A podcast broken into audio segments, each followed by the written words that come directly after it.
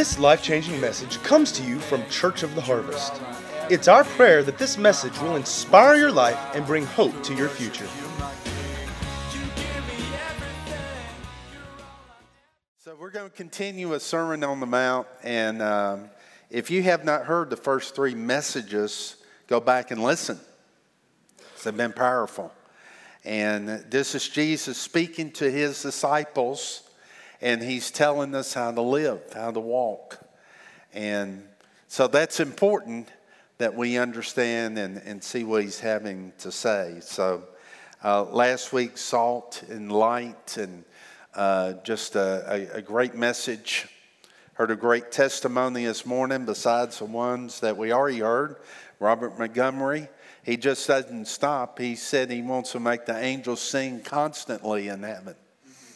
And uh, he was pumping some gas on the way to church and had to lead someone to the Lord then.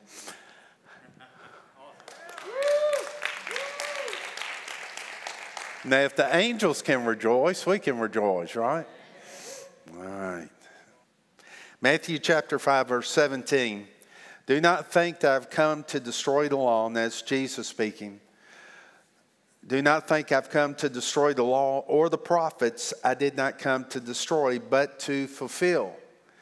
Jesus came to fulfill the law, not to do away with it, but to fulfill it. And notice it says the destroy the law or the prophets. And what that's talking about, where the prophets prophesied about the Messiah, that Jesus would fulfill every aspect of every prophecy about him. So he fulfilled the law, he fulfilled the prophets. So I'm not, he said, I'm not doing away with that, I'm fulfilling it. And you see there, if you uh, look online, you have some notes. Jesus would fulfill every part of the law, even the overlooked areas, and that's what we're going to talk about some this morning. So the disciples were probably a little confused. They thought he was going to destroy that. The, uh, he was going to get rid of the law and not, not fulfill it. They didn't have an understanding, so he's bringing understanding to them that they would um, they would have a glimpse of really the depth of the price that he would pay. When he said he would fulfill the law, you can you imagine fulfilling the law? It was impossible. It meant you had to be sinless. And that's what Jesus was saying. I'm going to fulfill it. So they probably staggered back a little bit, and they're probably thinking, well, I know Jesus, um, he's not going to have any idols. He's not going to worship someone before God, the Father. He's not going to steal, kill, cheat. He's not going to do these things, commit adultery. He's not going to be one of those that breaks the Big Ten commandments, right? That's probably what they were thinking, but Jesus blows them out of the water. He starts teaching them. That's a little bit more to it than that. So he gives them a revelation, really, of the depth of sin. Verse 18 For surely I say to you, till heaven and earth pass away, one jot or one tittle will by no means pass from the law till all is fulfilled. He could have said, by me. But he just said it's going to be fulfilled. I've come to fulfill it.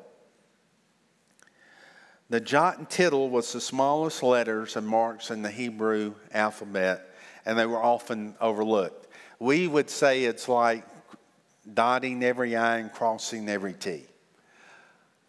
Jesus would f- fulfill places that were overlooked, that people would not take notice of and not understand, but he fulfilled it. He would dot every I and cross every T. He would mention outward sins, but he would talk about some sins that were inwardly, and those are the jots and tittles really that we don't think about. And he would teach them that the inward sins cause the outward sins. And he's wanting to teach them if you want to walk with God, you need to get to the root of sin, and that is what's inside. And we'll look some more at that. In Proverbs chapter 6, verse 16, it says, These six things the Lord hates. Yes, even uh, are abomination. Seven are abomination. First, he says, a proud look. Anybody in here ever given a proud look? I think we all have.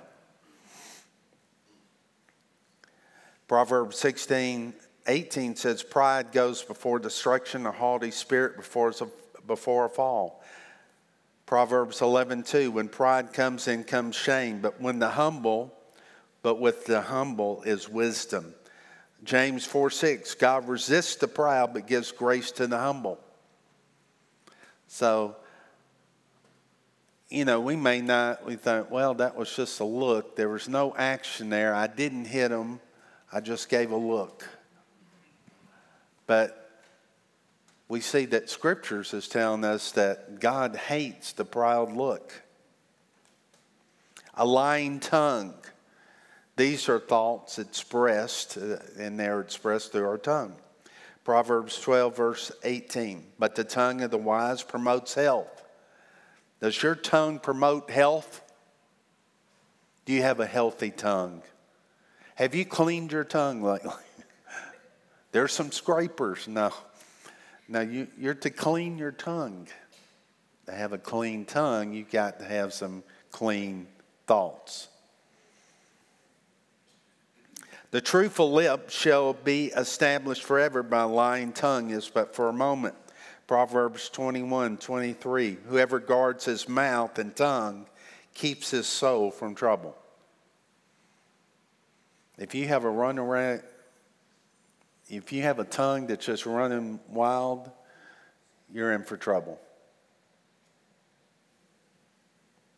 Then it says, hands that shed innocent blood we're going to talk about that just a little later. Uh, verse 18 heart devises wicked plans, feet that are swift and running to evil. Proverbs 4:26 Mark out a straight path for your feet. Stay on the safe path. Don't get sidetracked. Keep your feet from following evil. It didn't say that they did evil. They were after. They wanted to go watch evil. They were their feet were swiftly going towards it. And God hates that. He said that those are making plans that are wicked, they're against God. God hates that.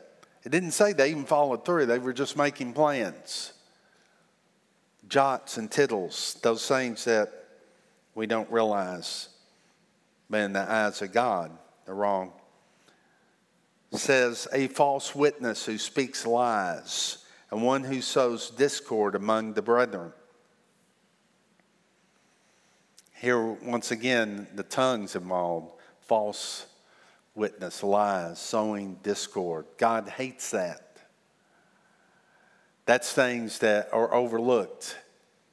So God's going, Jesus is going to talk about things that are jots and tittles, even in the Sermon on the Mount. He's going to hit the big ones, what the outward sins, what we call big, but he's going to teach us the root cause.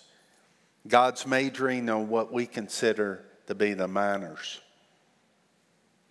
In Matthew 5, going back to the Sermon on the Mount, verse 19, whoever therefore breaks one of the least of these commandments, say the least, and teaches men so shall be called least in the kingdom of heaven.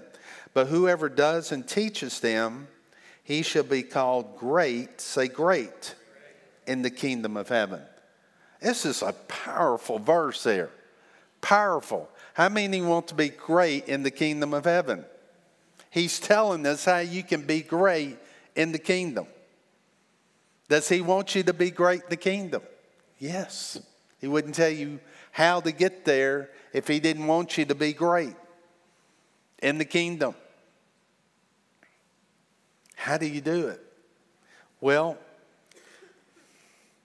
he tells us here Do you want to be great in the kingdom? This is how you do it. Obey these least commandments he's talking about and teach others these commandments. That your life is teaching that this is the way. What's the least? He's talking about those things overlooked. He's talking about those jots and tittles. The negative thing is if you don't deal with these issues, you will be called least in the kingdom because you will have the outward sin that's affecting other people and influencing them. And God wants it stopped before then. So let's see what he is saying. And you can read the whole Sermon on the Mount and see what he's telling us. This is the way we walk and live. And if you do these things, you can be great in the kingdom. You know, it would not be a happy day. I guess it's a happy day. Yeah, it's a happy day. Going to heaven. But the judgment seat of Christ, I don't want to hear my name called Bob the least. Come up here. But that's, well, God grades on the curve. No. Now, if you want the curve, that was salvation. that was the curve, and everyone's included. But when it comes out to rewards and walking great in the kingdom,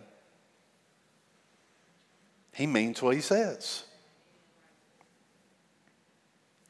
Verse 20, for I say to you, Jesus still speaking, for I say to you that unless your righteousness exceeds the righteousness of the scribes and Pharisees, you will by no means enter the kingdom of heaven. Said you can't even get into the kingdom if your righteousness does not exceed these Pharisees. Now they were blown away by this because these were considered the righteous of the righteous, the great men. They went to the temple seven times a day. Three times a day, they prayed for uh, at least an hour or two. They gave a lot of money. They fasted a lot. They did all the things, but Jesus knew it was all on the outside. It was really a facade because they had the proud looks. They were deceitful. They were those that were swift to run to evil. They sowed discord among the brethren. And the truth is, to get to heaven, you've got to have the righteousness of God to get there. But Jesus is just teaching them and saying, look, it's what's on the inside that matters because it will affect the outside.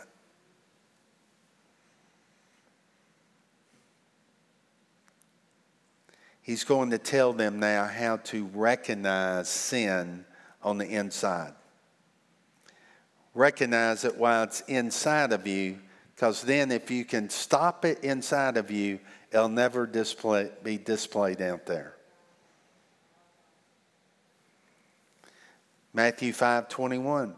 For you have heard that was said to the people long ago, do not murder, and anyone who murders will be subject to judgment.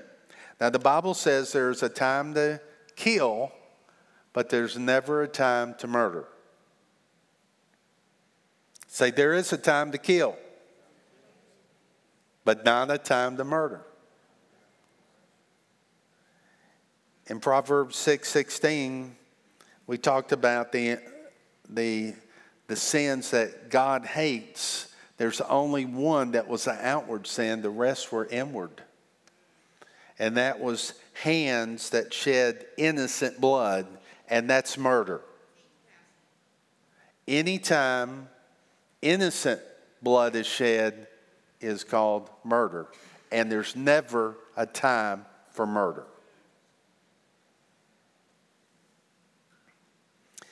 What about the children of Israel? Haven't you ever read the Old Testament? yes. There's a lot of bloodshed in, in the book of Joshua. And, You know, there's a lot of things Israel was told to do. And you read it, and, and Joshua is so bloody, and they went up against the Amorites, and God said, Wipe out all the inhabitants. And so, well, they, they killed innocent people. No, they didn't. They weren't innocent. Because God had given them opportunity year after year after year to repent. The God of the Old Testament is still the God of the New Testament. He hasn't changed. And He gave them opportunity after opportunity, but they turned it down.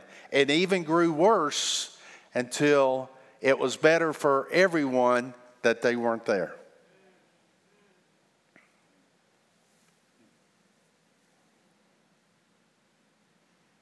So I've got this in your notes. Capital punishment in killing in a time of war is scriptural, but murder is never acceptable. In Romans 13, verse 3, for the rulers are not a terror to good works, but to evil. Do you want to be uh, unafraid of the authority? Do what is good, and you will have praise from the same. For he is God's minister to you for good. But if you do evil, be afraid, for he does not bear the sword in vain, for he is God's minister and avenger to execute wrath on him who practices evil. So God set up government. He set up, uh, actually set up military. He set up these authorities to give us laws. Really, the laws should be for the unbelievers. Amen not for the believer. But these laws were set up for protection uh, of people. And it says that he does not bear the sword in vain, means that the government has the right to bear the sword against you. And that, that sword was the way that people were killed back then. Today would say the government has the right to hold the electric chair up against you to take your life.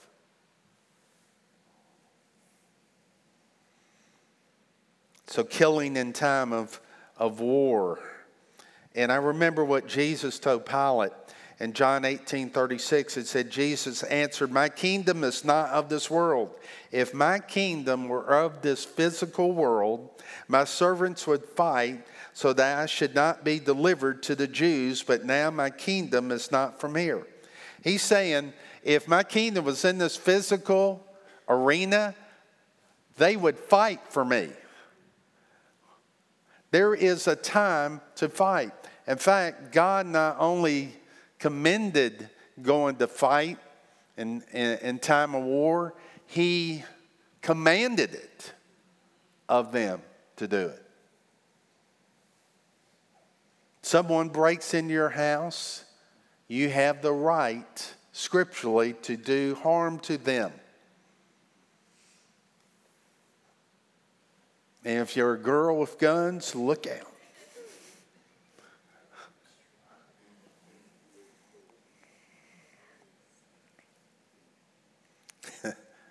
Matthew 5 21.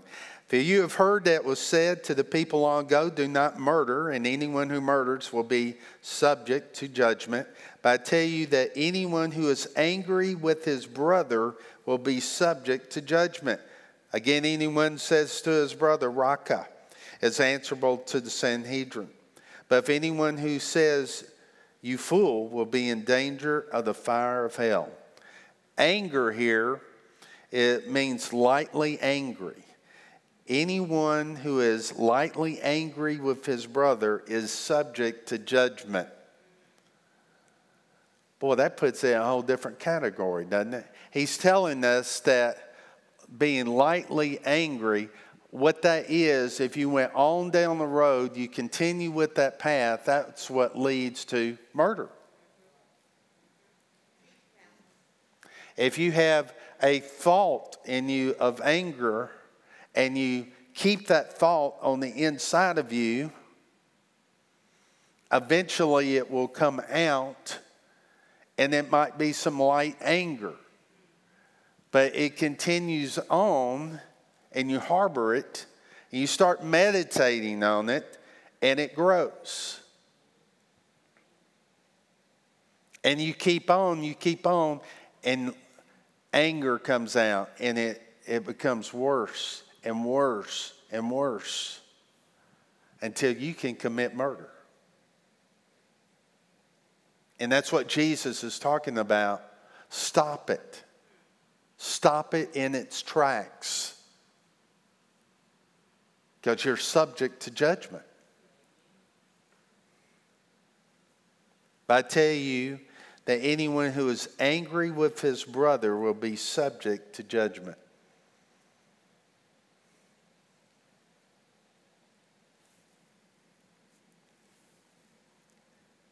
Murder begins with thought. The devil can't make you murder someone. He can't make you. Flip Wilson, the devil made me do it, is unscriptural. he can't force you. He can't make you take a gun and go murder someone. It's choices and open doors long time ago before that. Well, if a person is demon possessed? Well, there was open doors a long time ago. And they came to that point. I've heard of people in the news, I don't know what came to me. I heard a voice and I killed my baby. Let me tell you, they've been hearing voices for a long time before it reached that point. There was thoughts of killing her babies a long time before the action took place. The devil was having a heyday. But it started with light anger, offense, offended. Instead of dismissing the thought and giving forgiveness, they kept it. And that meditating, wherever you meditate on you or meditate upon, will get in your heart. Well, Pastor, I don't know how to meditate. Yes, you do. Have you ever worried? That's meditation in the wrong way. It's exactly what it is. So if you allow your mind, your, your soul, to meditate on something that's not the Word of God, you'll find yourself doing things that you never dreamed you'd do. And Jesus saying, I want you to be great in the kingdom. Stop it in the thought. Well, I don't have the power to change my thoughts. Yes, you do. Blue dog Every one of you thought about Blue Dog. You can change your thoughts. You might have to turn off something and turn on something else. You might have to get the Word of God on. I was talking to someone the other day, and I said, You just need some Word. Your, your Word level's low. You're letting fear overtake you. Well, I don't feel like getting in the Word. Well, I got some great news for you. That's the best time to get in the Word. What? When I don't want to? Yes, you need it. It's good for you.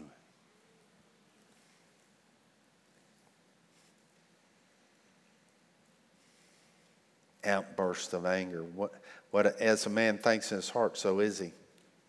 Jesus is not saying the thought is as bad as the deed. He's saying the thought is the deed.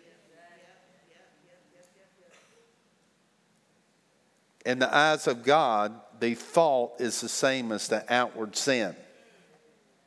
Now, I'm not saying, well, I've had the thought, God's already seen this sin, I might as well go ahead and do the outward expression of this. No. No, get repentance while it's inside before it comes out. He will forgive you. The problem is, mankind may not forgive you. There's people in your life that may not forgive you. But God will forgive you. So stop it before it manifests and comes out. And as sooner the better to learn this. You want to be great in the kingdom? You got to control your thoughts. You got to take action. It's much easier to ask forgiveness from God than to commit the deed and have to go to God and people to get forgiveness. There's a battle for your soul, and whoever you agree with is the way that you will go. There's a battle that God's trying to get a hold of your, your mind, your will, your emotions, your reasoning, your decisions, your imaginations. God's trying to influence you to yield to His Spirit and to truth and the ways of life. And God has His Word and the table set before you, but the devil's coming. What's he after? Your soul?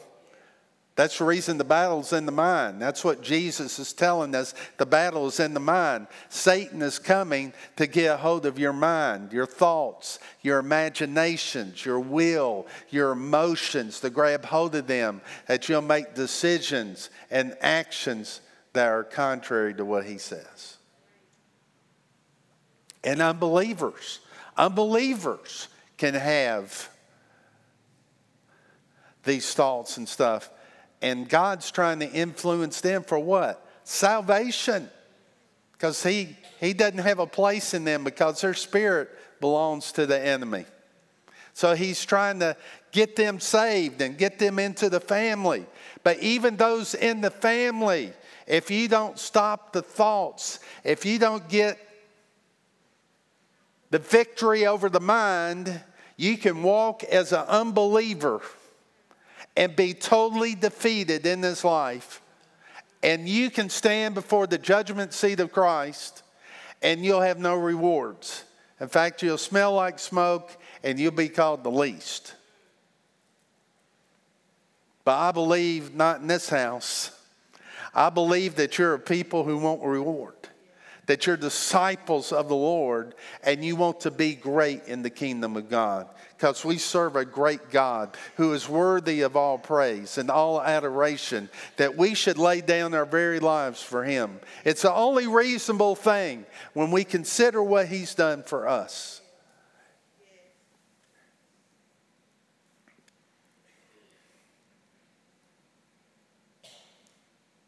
We renew our mind to God's Word to know what comes from God and what comes from the enemy.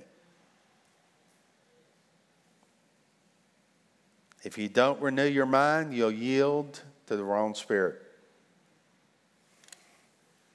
And what are we talking about? Renewing our mind and yielding our thoughts. We're talking about fellowship. That's what we're talking about. Fellowship with God. Walking in intimacy and relationship with Him. Fellowship with Him. That's what we're talking about. Renewing our mind. See in the notes there, every thought and action declare your devotion to God or to the enemy. See, God wants us to reign in life. He wants us to live victorious and have an abundant life.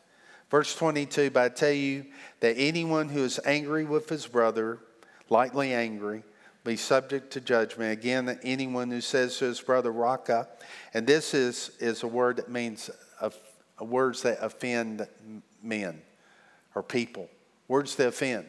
And this would be uh, curse words. These are strong words that are being spoken about a person. You know the words. I'm not going to say what the words are. You know the words. That's Raca and said, Anyone who says this to his brothers answerable to the Sanhedrin. Sanhedrin was like the jury, uh, the judgment, and you're subject to these things. It could be a setup from the enemy. If you give someone a piece of your mind, it could be a setup. you could find yourself in court or in prison, in jail. But I'm a believer. It can't happen to me. It, it can if you don't do what Jesus is saying there.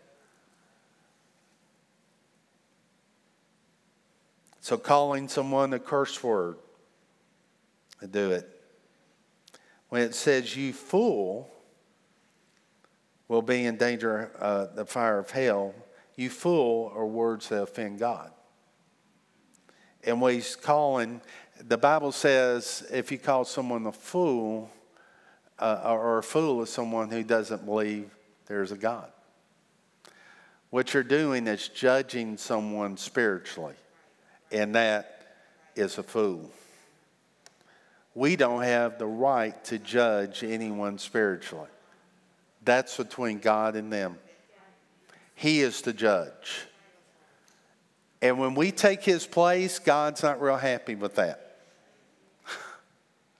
It'd be like uh, you telling someone they're going to hell. You did this, you're going straight to hell. You, no, don't even go there. You're not the judge.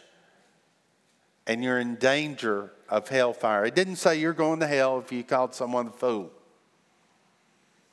I know it's a word that we use a different way from what the scriptures that what meant back then. But when you judge someone spiritually, in fact, it's best not to even judge someone. When someone, maybe someone tells you something someone else says, go that person because you don't know the heart. You can't judge even how what someone meant. And that's just a practical thing. We're talking about spiritually judging what only God can judge.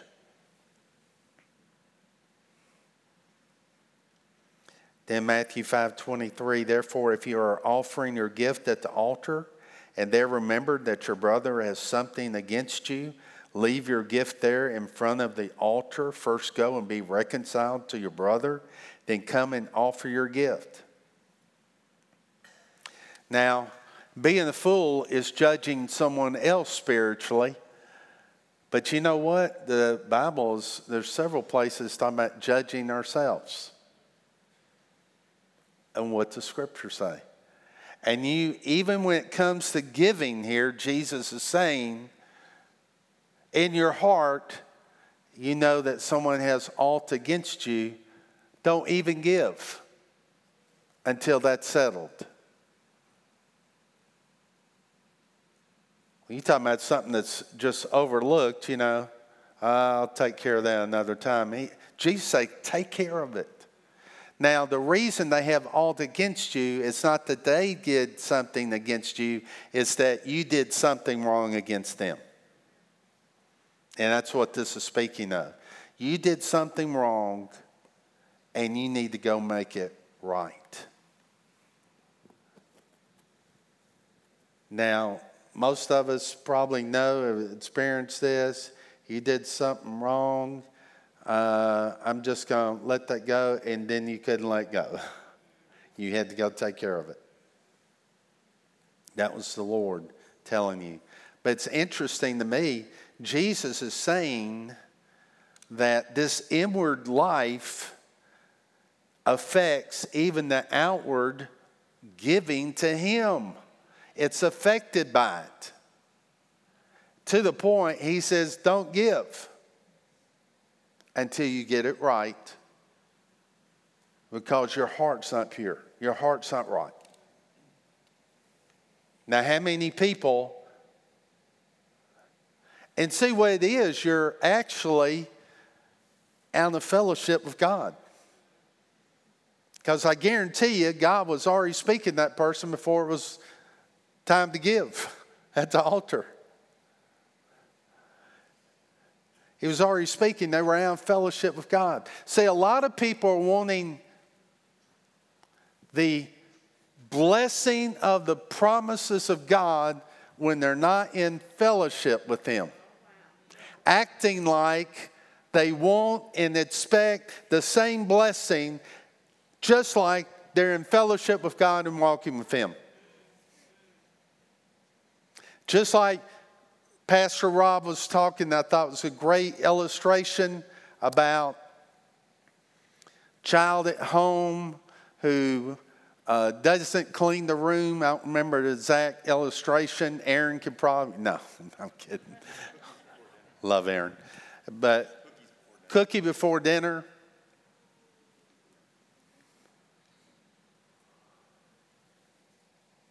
So we, what if that child came and, and said, well, you know, at least I, I took the garbage out. hey, I want to get my allowance, I took the garbage out. We're not even talking about allowance. If anything, we'll talk about how much you're, you got paid. From now on, you're paying rent. no. but we do God that way. You know, we're on the fellowship there's this thing there that we need to take care of, and yet we're still expecting God to bless us and just to go on like nothing's there. And that's not what Jesus is teaching us here. 1 Corinthians 13 says, if you don't have love, you can give all that you have to the poor, it will profit you nothing. So you find out that being in fellowship is really being walking in love. It's not love when you offended someone, whatever, and, and you don't do anything about it. That's not love. And you're out of fellowship with God. So it's a good thing to judge yourself.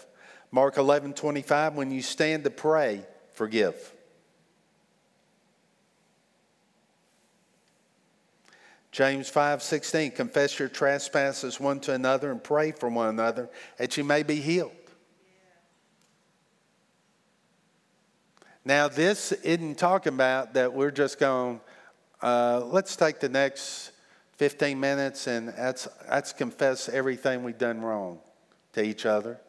I just have a good old confession time. no, that's not what this verse is talking about. This verse is talking about someone that you did wrong to. You go to them and you confess, you get it right, and you pray for each other.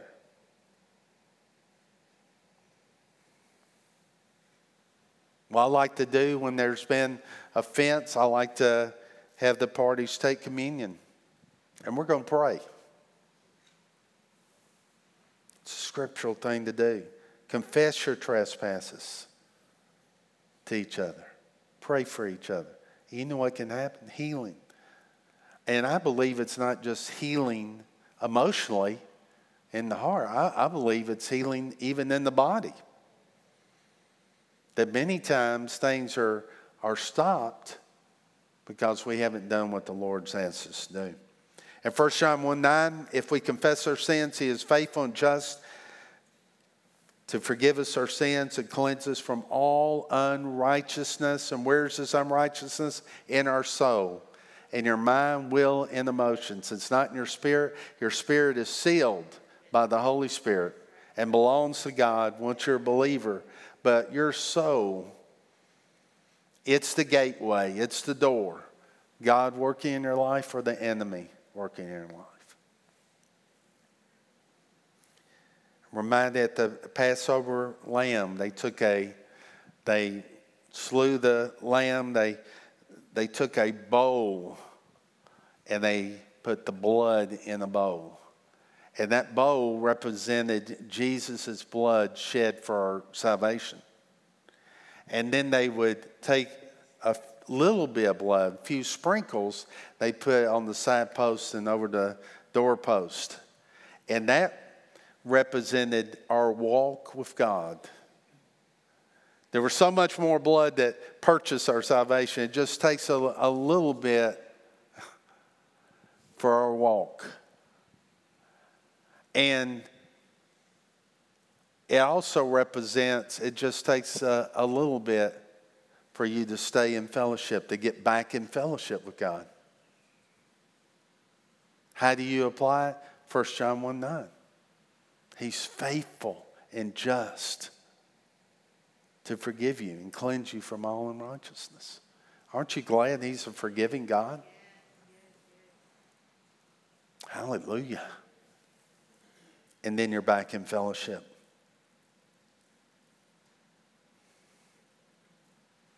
Matthew 25, 26. Settle matters quickly with your adversary. That means unbeliever who is taking you to court. Do it while you are still with him on the way, or he may hand you over to the judge. Judge may hand you over to the officer. You may be thrown into prison. I tell you the truth, you will not get out until you have paid the last penny. And it's talking about come to terms here. It doesn't mean you walk in agreement. Come to terms. Find a place of peace before it gets to that place. Jesus is teaching us to deal with things at the initial root, the root cause, at the beginning. Come to terms. It means don't get angry and blow your top because you could go to, before the judge. And it could be the enemy has been setting you up for you to blow your top this particular time where he can take you captive. And that what happens to your witness when you're taken captive. It's a little difficult. Uh, you could say, Well, I'm Paul, I'm in prison, I'm going to write the next epistles. No. Sorry, no. So, my last point that I got be wise walking in this world. Be wise. Sometimes the Lord will just have you turn and walk away from a place of contention. Yeah, but I, I think I'm supposed to go in and be mighty and strong, and not necessarily. The Lord might want you to walk away. And now that group, there might be one that follows you and says, What must I do to be saved? It's yielding to the Spirit of God. So, what is the least commandments to keep and, and to teach others? It's to guard your heart of all diligence. Because out of it comes the issues of life. I like this in the New Living. It says, Guard your heart above all else, for it determines the course of your life. Your thoughts determine the course of your life. Your soul, your imagination, what you're seeing, determine the course of your life. So when those thoughts come that you don't like, what's it say? Cast down those thoughts. Cast down every high, lofty thing that exalts itself against the knowledge of God. Cast it down.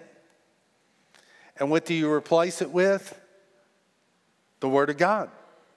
Means you got to get in the Word. The Word of God. You replace it. Don't go around confessing, I'm not going to have this thought again. I rebuke that. In the name of Jesus, that hot Krispy Kreme donut, I, I will not. I will not have that donut. I don't want anything to do with that donut. I don't even like it. Nothing to do with that donut. What am I going to do? Everywhere I go, if I meditate on this, I'm going to see it everywhere. I didn't know there was one here and the red light's on. Oh my.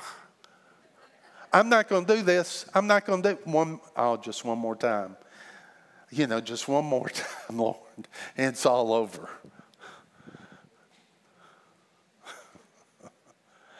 no. God, you've given me a, a spirit of self control. Thank you, Jesus. Where I can look like Ron and John. The strong guy, and Dennis, my man. And Self control. Why? The Word of God has power to equip you and to carry you through this life And when you stand before Jesus and he says, You were great in your service for me, and you fall at his feet, you say, It was worth it all, Jesus. It was worth it all. It was worth it all. Let's bow our heads. Father, we just thank you so much for your word. We thank you that you're a merciful, good God, that your forgiving power is not limited. Lord, anyone that has breath within them can call out for forgiveness. Anyone has breath in their lungs can call upon the name of the Lord and be saved. The choice is yours. He'll not make you repent. He'll not make you come to his feet. He'll not make you accept the free gift of salvation. He died. He took your place. He fulfilled the law. He not only fulfilled the outward sins, he took the outward sins, he also took the sins of the thought. Because he lived a sinless life in deed and thought. Jesus was sinless, where you could be redeemed and set free in your thoughts. Where you could have a Savior a relationship with God Almighty. If that's you today, first of all, if you, you want to call upon Jesus as your Savior,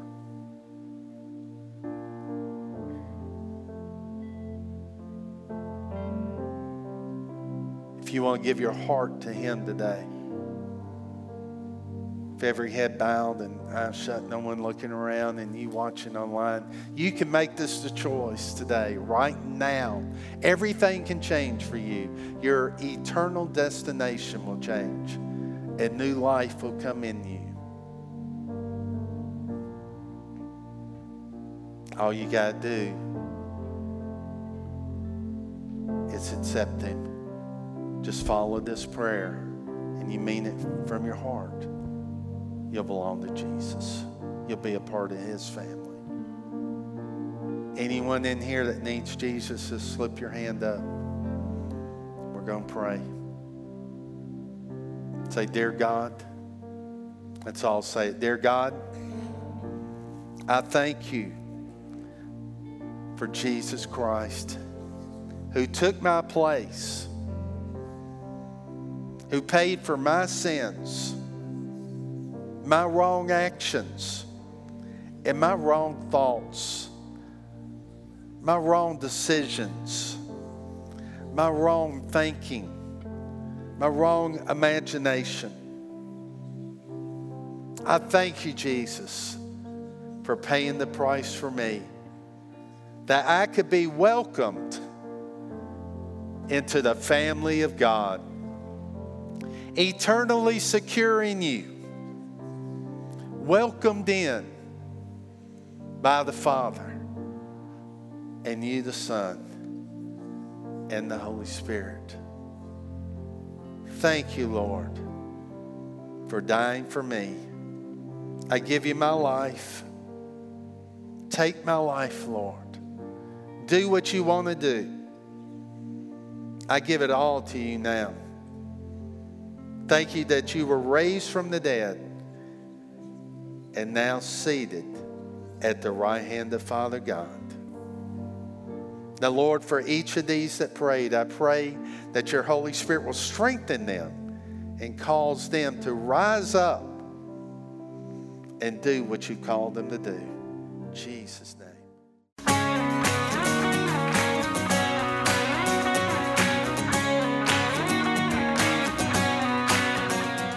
If you'd like to get more information about resources from Church of the Harvest, please check out our website at midsouthharvest.org. You may also contact us by phone at 662 890 1573 or toll free at 866 383 8277.